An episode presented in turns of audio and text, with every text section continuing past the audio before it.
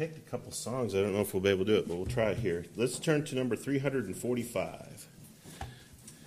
three hundred.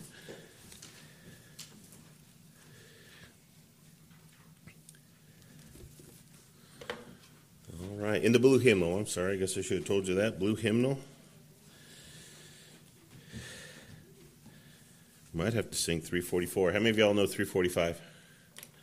One, two, three, four. Okay. You have to sing the loudest. We'll give it a shot here. Okay, here we go. 'Tis the blessed hour of prayer, when our hearts lowly bend, and we gather to Jesus, our Savior and friend. If we come to him in faith, his protection to share, what a balm for the weary, oh, how sweet to be there. Blessed hour of prayer, blessed hour of prayer, what a balm for the weary, oh, how sweet to be there. Good job. 'Tis the blessed hour of prayer, when the Savior draws near, with the tender compassion his children to hear, when he tells us we may cast at his feet every care, what a balm for the weary, oh, how sweet to be there. Blessed hour of prayer, blessed hour of prayer, what a balm for the weary, oh, how sweet to be there.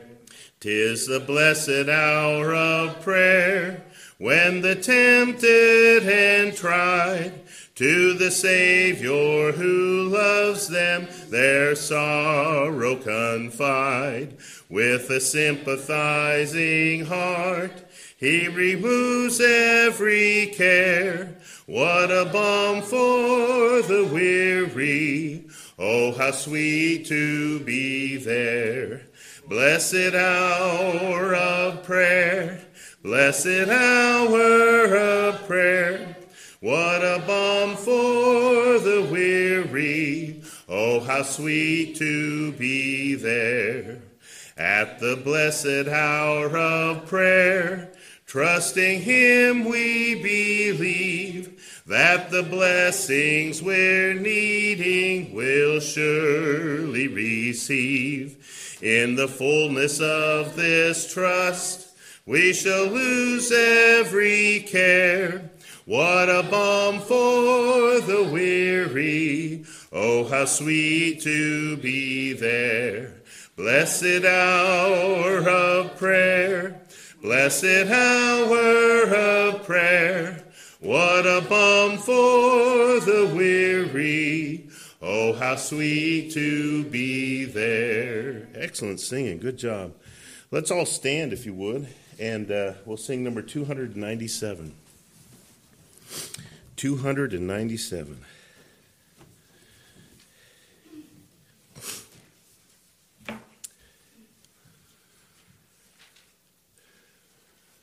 All right, two ninety-seven. Here we go.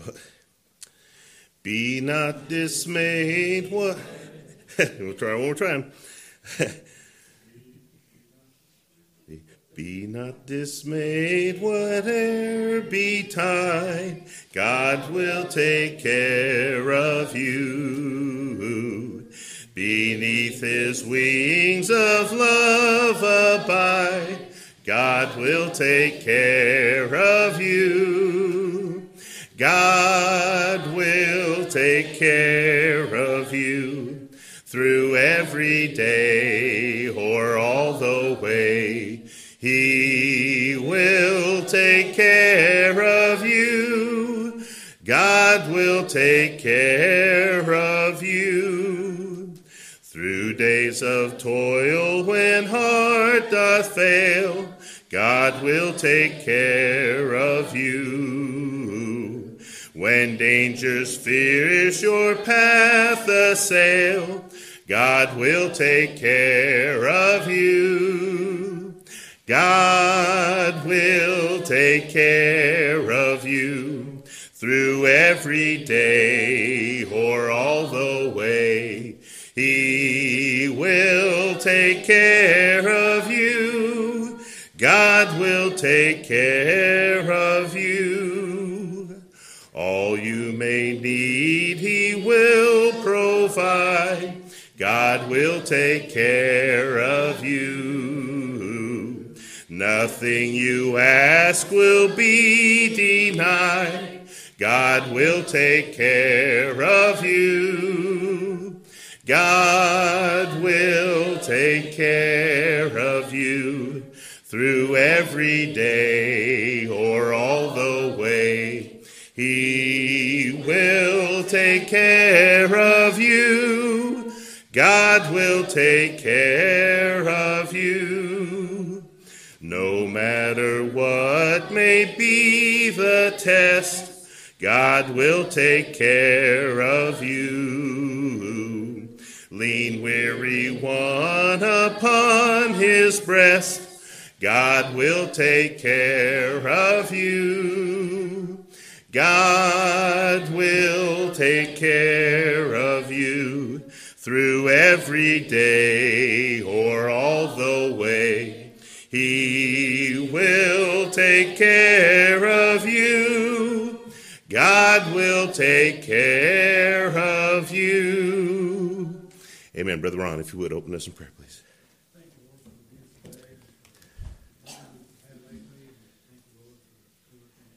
Yes.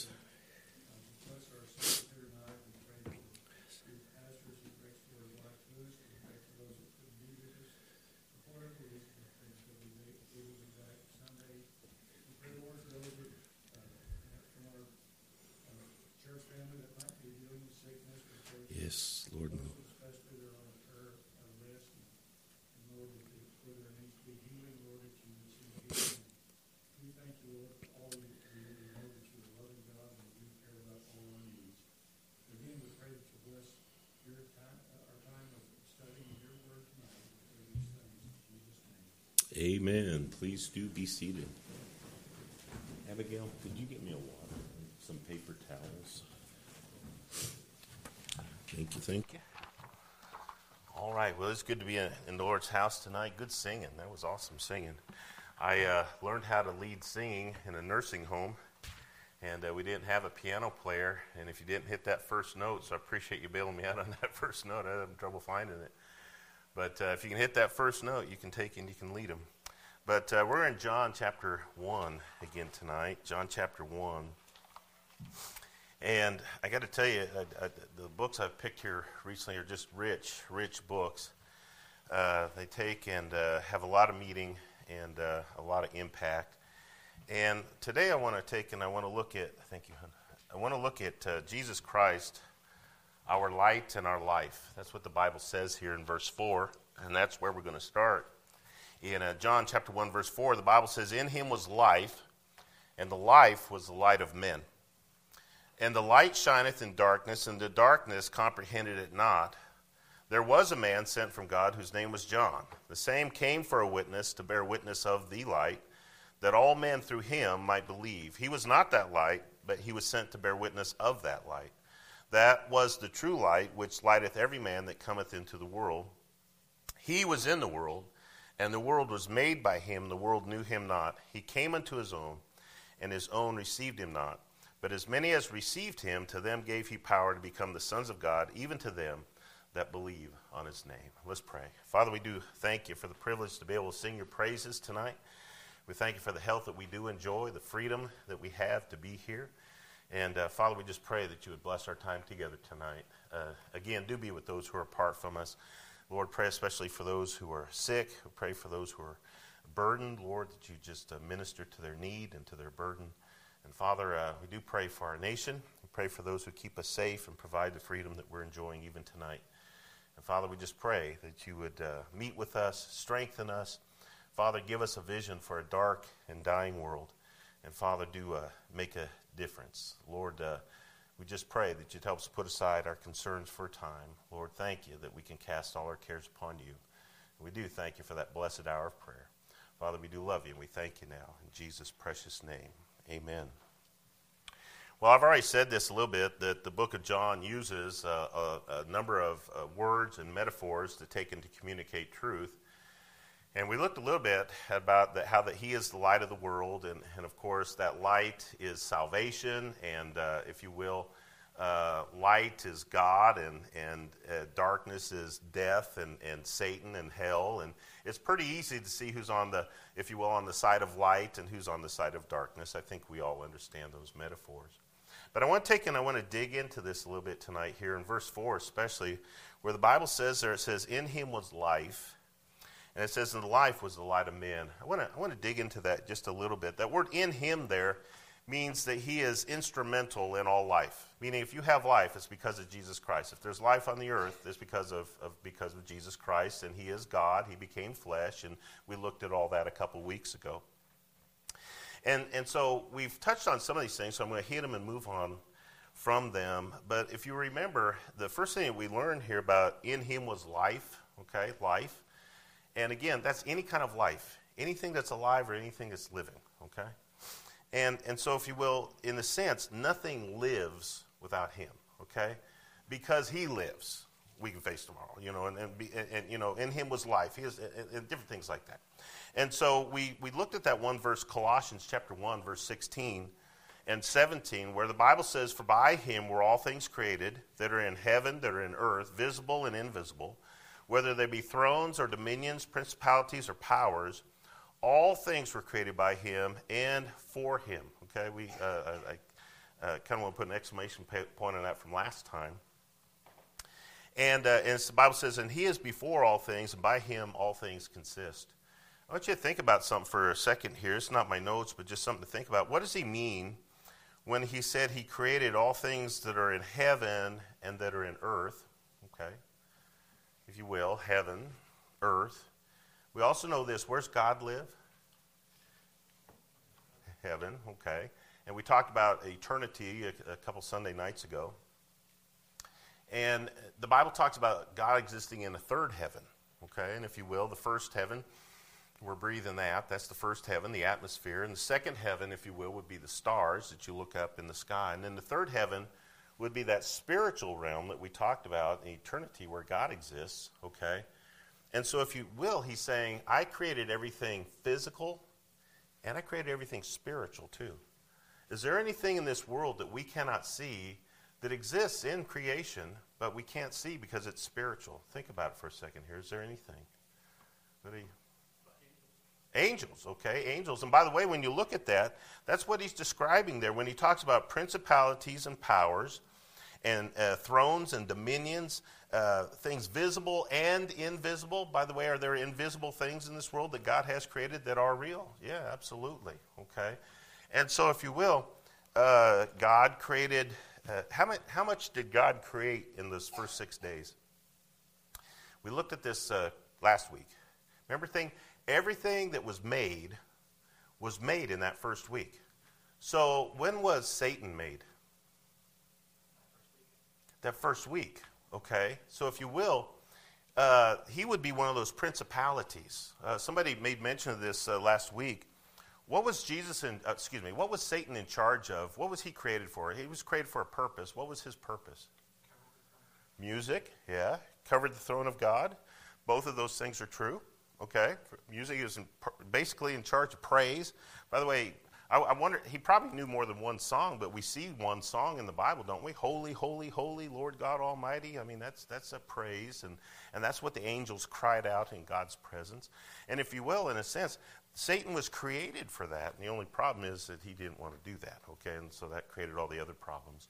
But uh, when were all the demons created?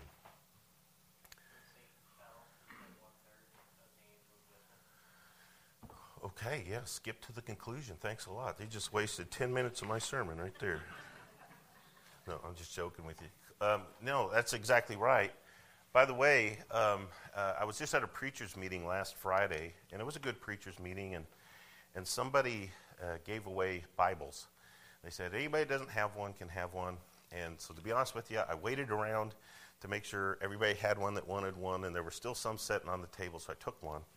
And the reason I took one is it was a, uh, a Scofield Reference Bible. Now, can I ask how many of y'all either own one or know what a Scofield Reference Bible is? Okay, yeah. And by the way, that used to be kind of the Baptist Bible, all right? There's a number of reasons for it, one of which is no matter what version you have, the pages are all the same, okay? It, no matter what size or what version you had, you could say, turn to such and such page, and everybody would be on the same verse, okay? And so that's one reason people like them. The problem is it's written by a Presbyterian minister. And he tries to explain where that the demons came from, okay? And so what they believe is that between verse one and verse two, there's a gap of time. How old is the earth? How many millions of years is the earth? You look confused. I'll ask somebody else. How old is it? twenty-six million. twenty-six million? Point, okay, zero point six million. Very good, yeah. I don't know if that math works out. This is an important question because people are people would like to say, where did the demons come from? And some people say, well, that's a fallen race of men, a pre-Adamite fallen race of men. Well, the problem with that is a number of things. But, folks, the problem for a number of that is, is death came before anything else. Think about it. Before day two even began, you had an entire civilization that had died, and that's where your demons and that's where your angels. That's nonsense. God created Satan for a purpose.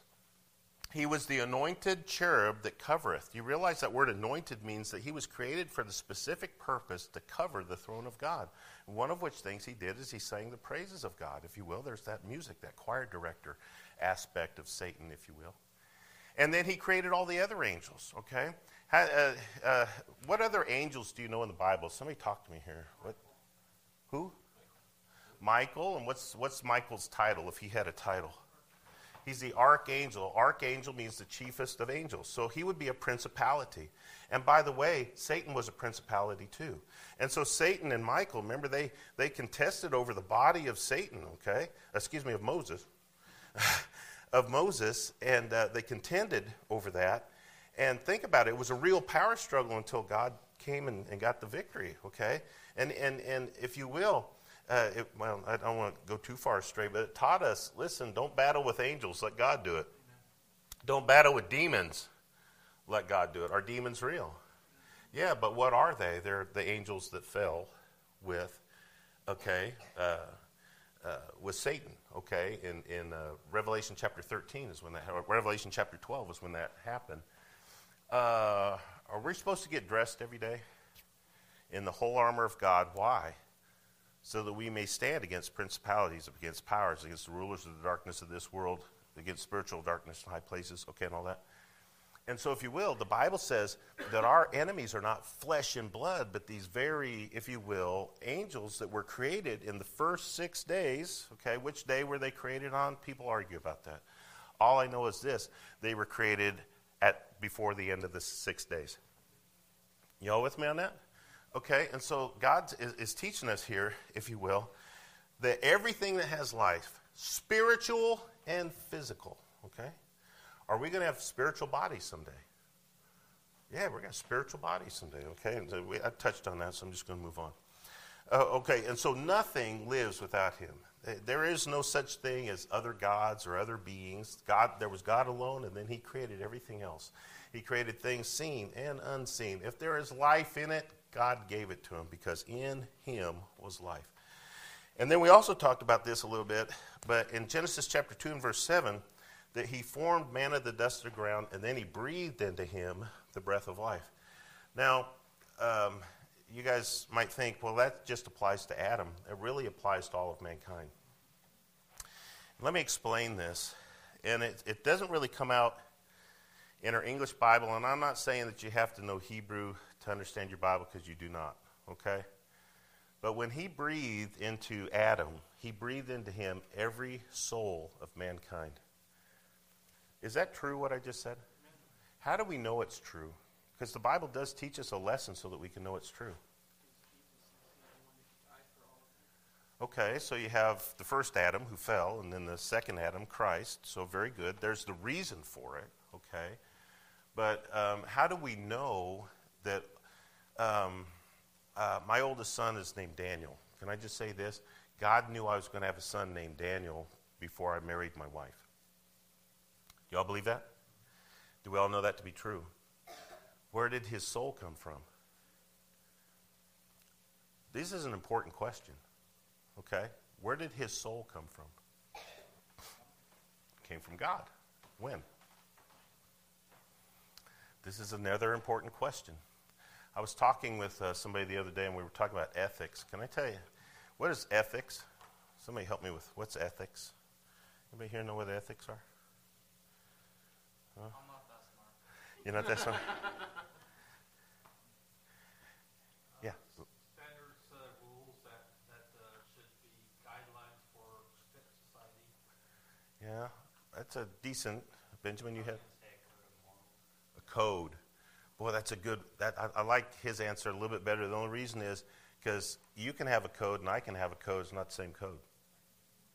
And so a lot of times when you take and you discuss ethics, people can disagree vehemently. Let me ask you a question. Is abortion okay? Why not? Why? You're killing a baby? Are you sure? When does a t- person become a living soul? When it's conceived? Interesting. Anybody know when the, uh, I'm not disagreeing with anybody. I'm just trying to get your opinion. Does anybody know any other opinions out there? Because we believe at conception. Meaning this, that God way back when took and he breathed all the souls into Adam, and then he used natural propagation of a man and a woman, and, and whenever they do that, then they become a living soul at conception. At conception. Amen. Y'all with me? Does anybody know what the Jews believe? They do not believe that a child is a child until it takes its first breath. And the reason that they take and they believe that is because that's when the breath of life came into them. No, the breath of life went into Adam. Okay? The breath of life went into Adam. And God propagates life. Okay? By the way, help me now. How do we know that's nonsense again? How many of y'all have seen an ultrasound? By the way, have you seen the new ultrasounds? Man, it's like taking a picture. I think I know what my grandson looks like already. I'm telling you, handsome. I mean, it, okay. um, uh, is that a is that a baby in there? Is it breathing? Well, yes, but technically no. Okay. My my whole point is this: is uh, we might be looking at some of these things and you're saying, yeah, that's interesting, just move on. No, no, no, there's, there's, there's implications to the things that we believe. We don't believe a person becomes a living soul when they take their first breath. We believe they become a living soul when they are conceived in the womb. Amen. Now, there might be some things you have to discuss on that that's difficult, but my whole point is this. We believe that at conception, it's a human being. Because God put all the souls in man. And you remember this? He said this. He said, he said uh, Jesus has a better priesthood than Aaron. Why? He said, because Jesus, in the book of Hebrews, somebody's going through the book of Hebrews, they were t- telling me about it. In three different chapters, five, six, and seven, it talks about how Jesus is of the order of Melchizedek. Okay? And he says, that's a better priesthood. Why? He said, because Abraham paid tithes to Melchizedek. And when he did that, Aaron was in his loins. Meaning this, in a sense, all the children of Abraham, okay, paid tithes to Melchizedek. And none of them were born yet. But God already looked at them as souls. You guys understand my point there? And is this important? What's the practical implications of that then? Because sometimes we don't think about what the practical implications are of what we believe. First off, should we be doing abortions? No, those are living souls. What is it when you do an abortion? Murder. Now, having said that, it is murder. I'm going to say amen for everybody unless you... Amen. Having said that, people commit sins. And God forgives sins. Okay? And praise God for his grace. Can I just say this? Folks, we ought to stand hard against abortion. But we ought to also realize some people need some grace because of that. Amen. Okay, and so let's let's be gracious even in our in our understanding of that. Okay. Would it apply to anything else?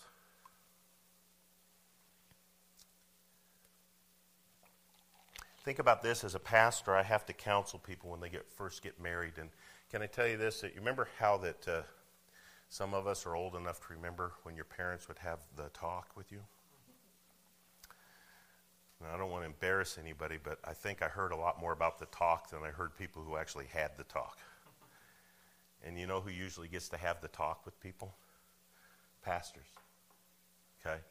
And you have to talk to them about their finances, and you have to talk to them about how a husband should love a wife and how a wife should obey her husband. And you have to talk about those things. And then you have to talk about planning for families.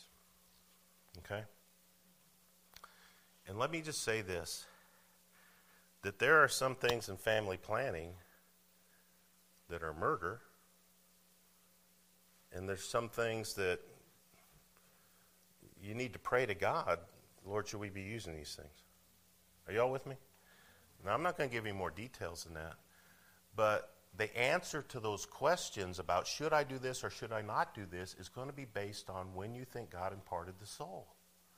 And if God imparted the soul at conception, how many of y'all know this? You're pregnant for at least six weeks a lot of times before you even know you're pregnant. There's a living soul in your womb. Some of y'all's wombs. Okay? Before you even know there's a soul in there. You guys got, got my point? And so my whole point is this, is, is, is, is do people talk about these things? And the answer is no. And it, to be quite honest with you, it shocks me sometimes how that, that, that we don't even talk about these things. And it just comes down, you say, why are we learning about this again? Because it's that the impact of the doctrine is so important. It means something when life starts. And God breathed all the lives into Adam. And then he said, men and women, get married and propagate the species. And I've made accommodation for how that happens, okay? And, and the souls have already been imparted. And God, uh, through natural propagation, takes and gives life. Amen? There's a lot of implications to that, isn't there? Amen. So nothing lives without him. He breathed life into man. And then the spirit of life is going to return to God. Who gave us life? God did. And who's going to take our life? Go to Ecclesiastes, please. Go to Ecclesiastes. If you're not familiar with this book, you know how it starts, vanity of vanity, all is vanity. It's how the book starts. And he basically, it's Solomon confessing, you know, all the mistakes he made, to be quite honest with you. And then in chapter twelve, he, he begins to describe what it's like to get old. And he talks about your teeth not working anymore and your eyes getting dark and your bones starting to clatter. And I mean, you can literally see the old age process here in uh, chapter twelve. And if you go down to verse seven, there's kind of an end to the aging process. It's when you die. And the Bible says here in uh, in uh, Ecclesiastes chapter twelve and verse seven, the Bible says, "Then shall the dust return to the earth as it was." Y'all see that? "And the spirit shall return unto God." See what the Bible says? Who gave it? When did he give it? He gave it in Adam. Okay? Well, we're going to talk about that. That's a very good question. Okay? I'm, I'm going through some of this slow because of how important it is, but also one of the most difficult things you'll get your mind around in the Bible is the difference between a soul and a spirit. Okay? Tell me what a soul and a spirit has in common. Okay. Um, um, mostly, kinda. Yeah? Yeah, you'll see why I say that here in a second. Okay? I appreciate your answer. Uh, think about this. Um, what's the difference between the body and the soul? Yeah, you can see the body, okay? And so that's what the soul and the spirit have in common. They're both invisible, okay? Remember how he said he created things both visible and invisible, okay? And so the soul and the spirit are invisible. So what's the difference between the soul and the spirit then?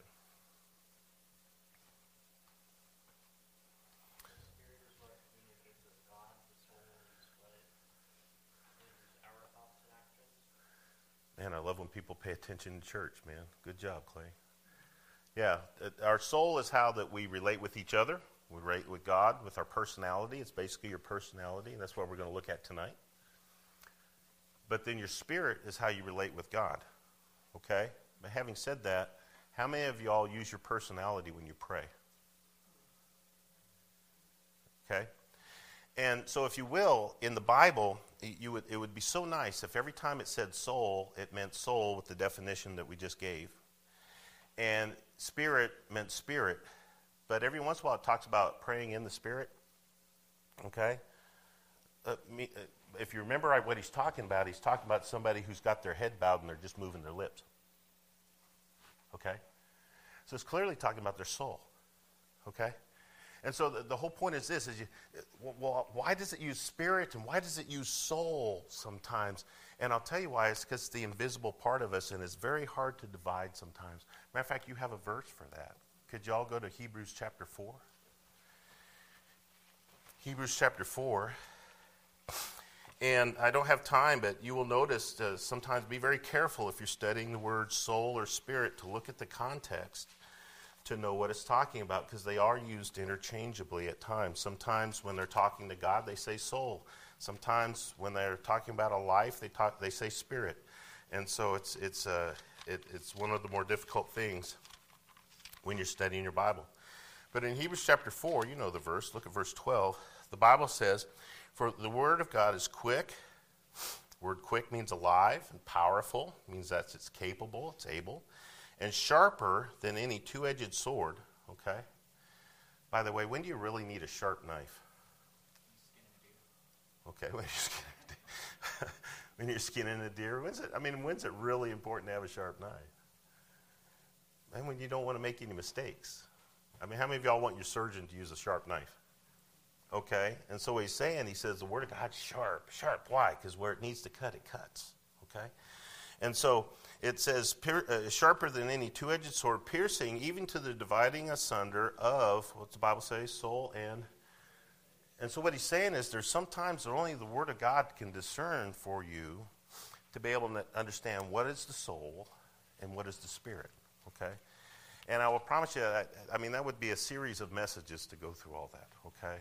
So just understand this, that the invisible part of us is kind of hard to discern sometimes.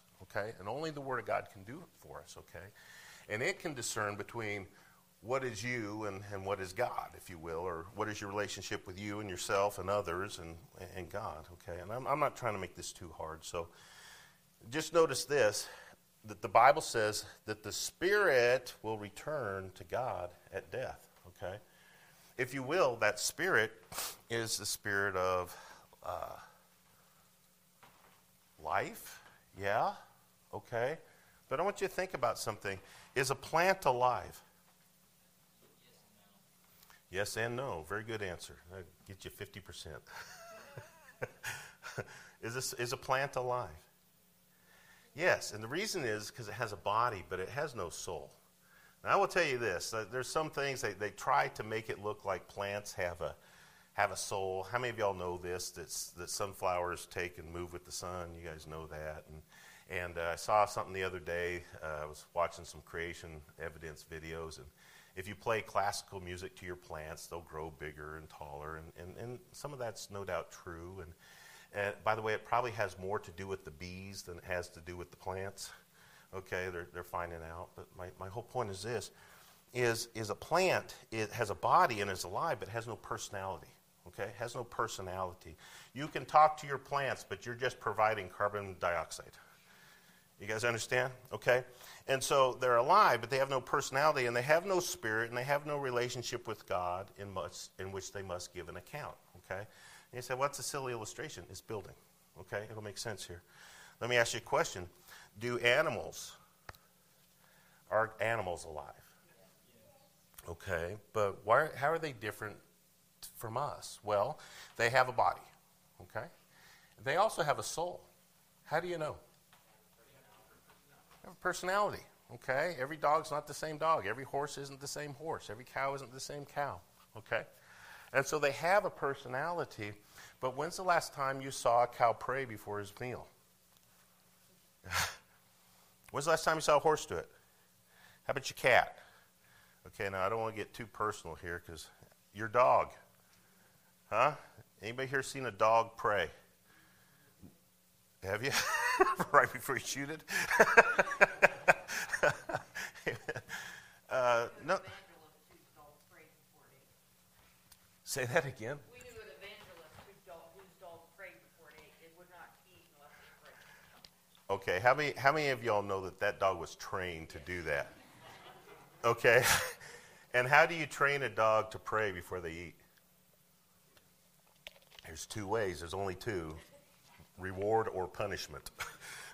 Okay, that's the only way, reward or punishment. They either rewarded that dog to teach it or they punished that dog to teach it to pray. But at the end of the day, the difference is it has a body and it has a soul. Animals have personality, but they have no relationship with God. Do you realize that animals, if you will, do everything they do based on the instincts or the training that God put into their D N A, okay?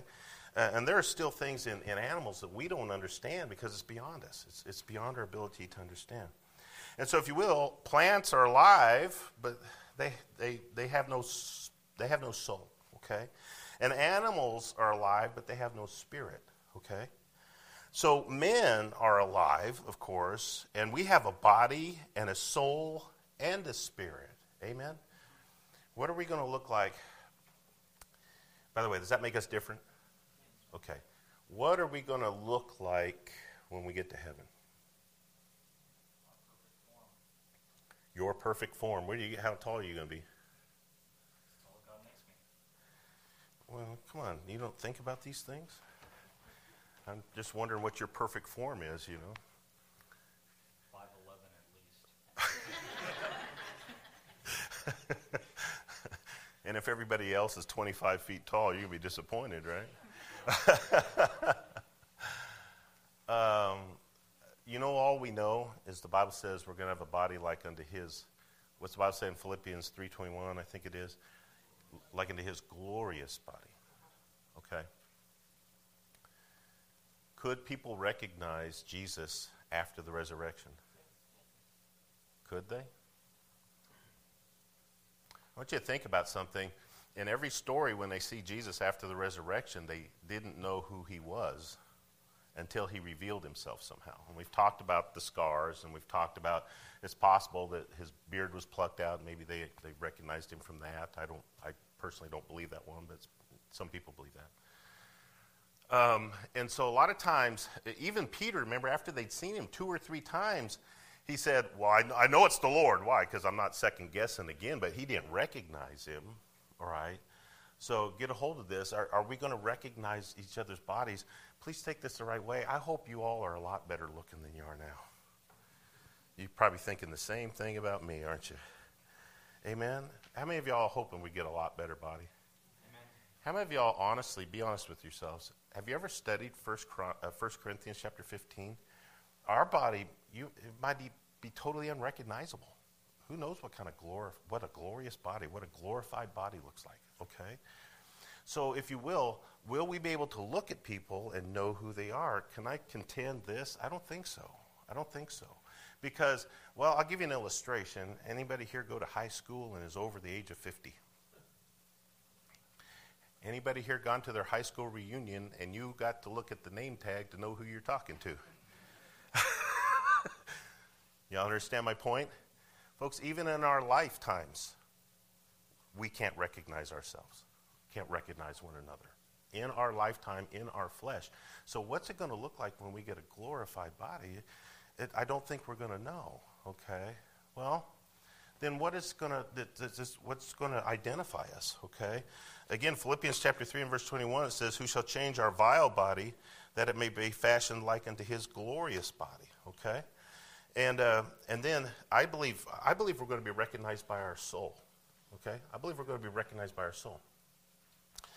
Now, a lot of times we can recognize each other by our voice, um, uh, personalities, you know, I don't know. How many of y'all got a best friend? You can just tell by the way they giggle who they are. You don't have to see who they are. Give me an illustration. Somebody help me here. Leave me hanging. You guys know who your friends are just sometimes? All right. Well, go, if you will, to Luke chapter sixteen. I want you to think about something here.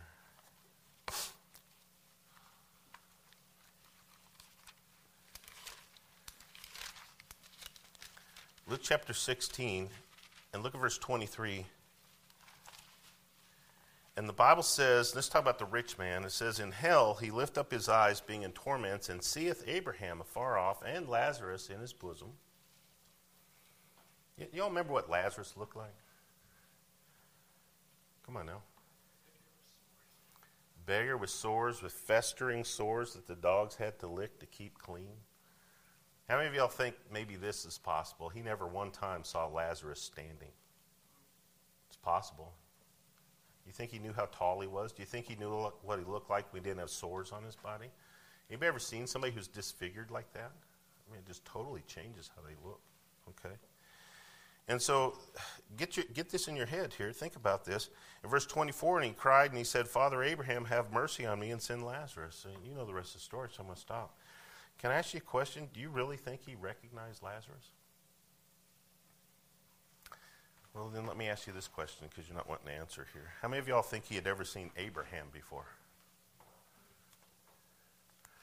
It's physically impossible for to him to have seen Abraham before. And yet, he looked across that great expanse that they couldn't pass. Amen? And he said, Father Abraham. And you know how I know that he was looking for one specific person? Because one specific person answered him back. Y'all with me?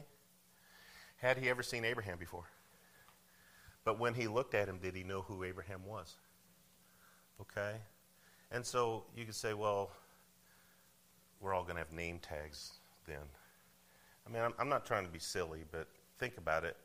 They had to have been able to see something, and it couldn't have been physical. It couldn't have been physical, okay?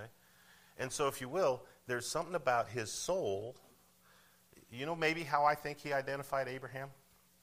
How many people in Abraham's bosom do you think wanted to talk to Abraham? Okay? Uh, here's what I would have done. I would have looked at all the people looking at the one guy. That's got to be Abraham. Y'all with me? Okay. And so, if you will, uh, I, I, I don't, I don't know if these things are true, but my whole point is this: is, is the Bible says that we're made body, soul, and spirit. Okay, and and God is the one that gave us that life. And and if you will, he's, he talks about the kind of body we're going to have someday, if if if if we know Him as our Savior. And then He talks about being recognizable, and I, I think it can only be our soul. Okay, if you will. And then, if you will. Here's what makes us different from everything else. Because the thing that makes us different than a plant and the thing that makes us different than an animal is we have to give an account for our life. Okay?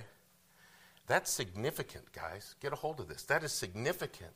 Why? Because the Bible says the soul that I gave, it returns to me.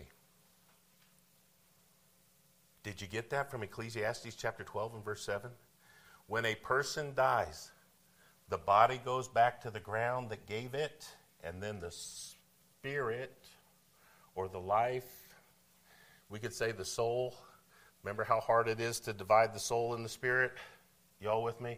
But the Bible says that spirit of, when he breathed into him the breath of life, okay? And they became a living soul, all right? And so if you will, the spirit came back. Go, go to Matthew chapter twelve. I want you to see this.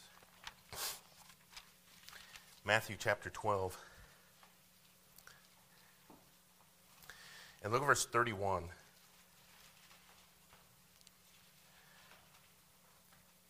Again, and guys, I got to tell you, I can't tell you how encouraged it makes me to know that you listen and you pay attention and, and you can answer these questions, because I promise you I could ask some of these questions in seminaries and you would get a blank stare. Okay, I, I really am thankful you guys can answer these questions. But it's sad that most people don't think about this next one. What is the only sin God will not forgive? That's the, that's the context. That's the verse right there. So what is blasphemy against the Holy Spirit? Not getting saved? Yeah. Folks, all we got to do is read it in this context. Okay? And the context that we're looking at it in is this, is that God created man. He breathed into him the breath of life. And that breath of life made us a living soul. We're not a plant, and we're not an animal. Though we have life like a plant, and we have a body like an animal, we're not a plant or an animal. There's something different about us. Okay? This is significant. There's something different about us. Okay? And God says, I created you. Now, why did God create you? We already looked at that. Because he wanted to. Why did he want to? It pleased him. There's so many different verses. Why did he want to create us? You guys remember the very beginning of the Bible? Where did it start? In a place called Adam and Eve. Where did they live?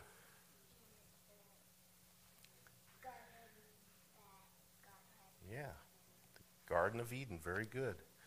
Another place called paradise. No sin. Hey, they had mosquitoes. They didn't bite. It's true. Amen. Okay? Nature wasn't fallen. This was a perfect place. And what did God do with man in that garden? He walked with him and he talked with him and he, he had relationship, fellowship. There were souls communicating with each other. Okay? And he said this. He said, you can eat from that tree. What was the name of that tree? The tree of... Say it again. It was the tree of... Here's life. Life. Life. Okay? And he says, here's the tree of the knowledge of the good of good and evil. By the way, I personally believe this. This just my take on things. All of those trees would give life. There was just one that led to death. The tree of the knowledge of good and evil. Okay? And he said, the day that you eat of it, thou shalt surely die. What does death mean? The only way we can know is by what happened, is when they partook of the fruit, God says, you can't stay with me anymore. You can't live here. And so death is separation, either from the body or from God. It's death, separation. You all understand? This, this will be important here in a second. And so if you will, from the beginning, God said, keep eating from the tree of life, man. You know how long you can live if you could eat one of those things? Anybody here ever, well, you've been to Florida. One of the big heroes in Florida, help me now. He was looking for the fountain of life, the fountain of youth. Ponce de Leon, okay? Ponce de Leon, looking for the fountain of youth. And he was hoping he'd find it so he could take a big old drink of it and just live on forever. Folks, think about what would happen if you could eat from the tree of life. You live forever. And life is being in God's presence forever. Y'all with me? Okay? And so knowing that, God says, this is life and this is death. What's the Holy Spirit's job? Not after salvation, but before salvation. To convict us of sin and righteousness and of judgment to come. And the Holy Spirit one day comes to Jimmy Thrasher and he says, Jimmy, you're a sinner. And you cannot be in my presence unless you repent. What did, as the Holy Spirit, did I just tell him the truth? You're a sinner, you need to repent. There's only one name under heaven given among men whereby you must be saved. Do you know that name? What's his name? Okay, now you need to confess that and I'll give you everlasting life. Or you can say that's nonsense.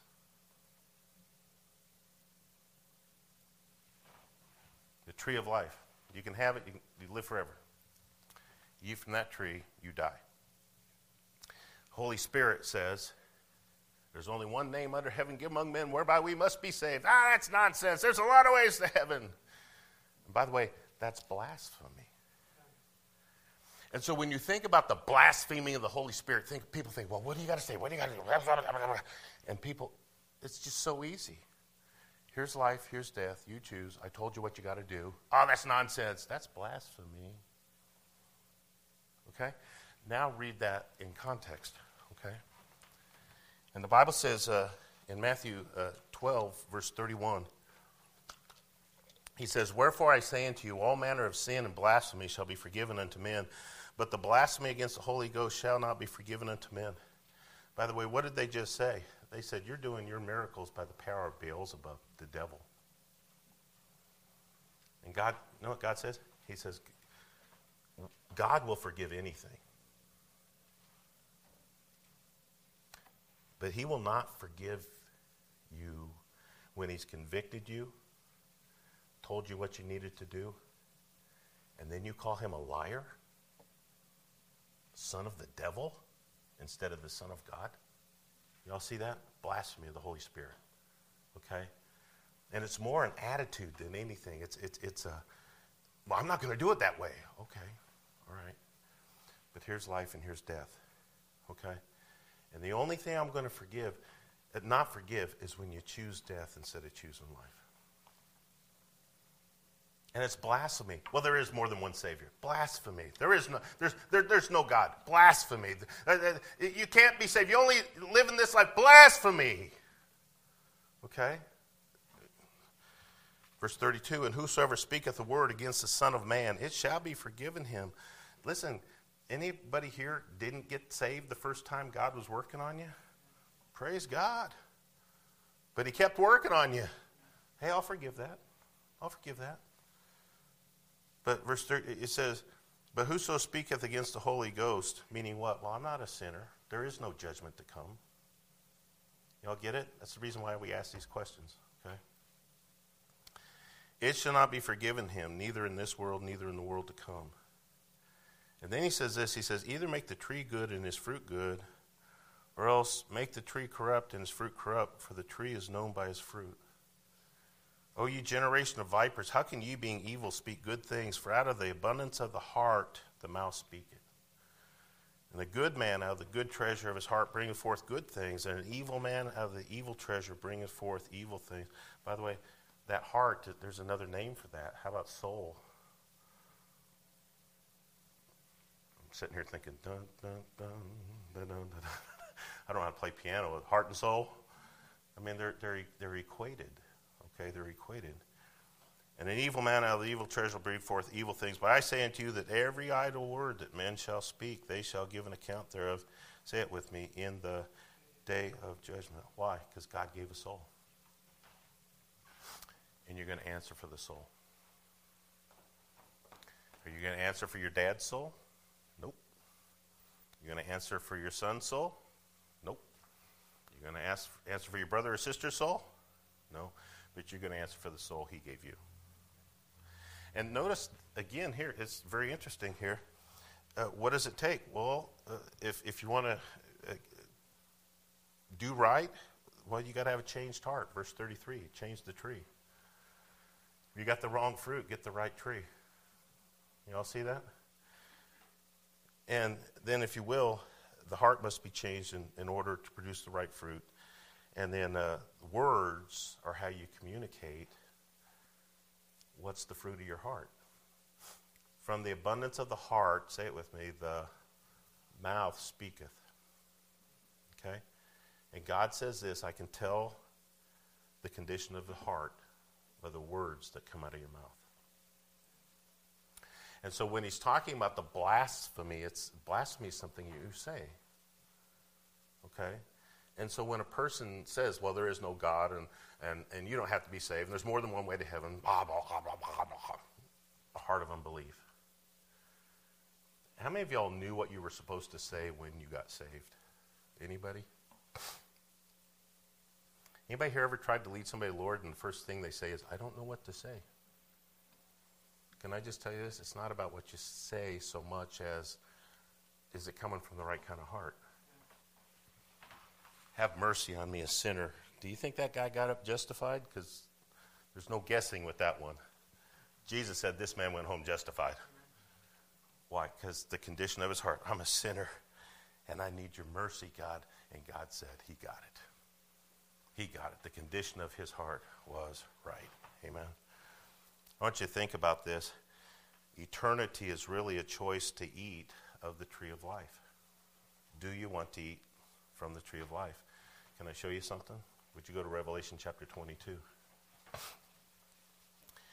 Revelation chapter twenty-two. And look at verse fourteen.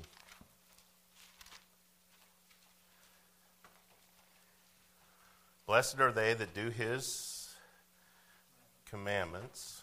Okay? And remember, I preached Sunday morning, one of the commandments is you must be born again.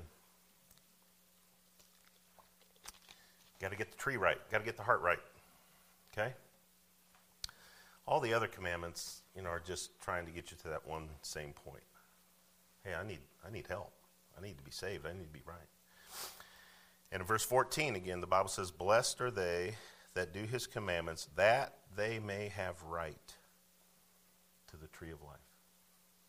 Amen. And God is literally saying this. He says, there's the tree. And you can eat of it forever. And I gave you a soul. Okay? And all you got to do is listen to my Holy Spirit that convicts you of sin and of righteousness and of judgment to come. And anybody who's ever been a human being who says, well, I've never felt that conviction, is lying against God. You say, well, I've, nobody ever told me from the Bible. The heavens declare the glory of God, the firmament his handiwork. And keep reading that. It talks about the judgment of God being known all around the world. There's no place where his voice is silent. And God, the Holy Spirit, before salvation, convicts people. Okay? And he says this, you, you got to acknowledge that you're a sinner. Amen? By the way, did Adam and Eve acknowledge they were sinners? How do we know that? They made garments for themselves. Were they also people of obedience? God says those aren't good enough. What do you want us to get? You got to get skins of an animal. Something innocent has to die to cover you. And folks, Jesus was the lamb slain before the foundation of the world. And it's only by his blood that covers us. I, I'm out of time. Um, it talks about that uh, John the Baptist coming after that. And they said, are you, are you him? Are you the light of the world? And it says right there in John, he says, he was not that light. But he came to bear witness of that light. And can I just tell you this? That tells you our job. Because he is the light of the world, and in him is light and life, okay? And it is our job, once that we have received that light that leads to eternal life, then we need to be those light bearers that point people to Jesus. Uh, how can somebody be saved without a preacher, the Bible tells us, amen? Meaning somebody has to tell them about the light that is in them. Now, I gotta, I, I will tell you this, I'm not a real big fan of just complaining to complain. If you see a problem, address it. Are we living in a dark and a wicked world? Folks, I don't know about you, but it's obvious we're in election season. Right? Well, we can complain about it or we can do something about it. Because nothing's going to change until people get saved. And people aren't going to get saved until we become that light in a world that can make a difference, okay? In him was life, and we are to be the light. He is the light, and we're to point back to that light and say, he is the way, the truth, and the life. No man comes to the Father but by me. We'll pick this up again uh, next week. Let's pray. Father, we do love you. We thank you for the privilege to just uh, look into your word. Father, continue to strengthen our faith.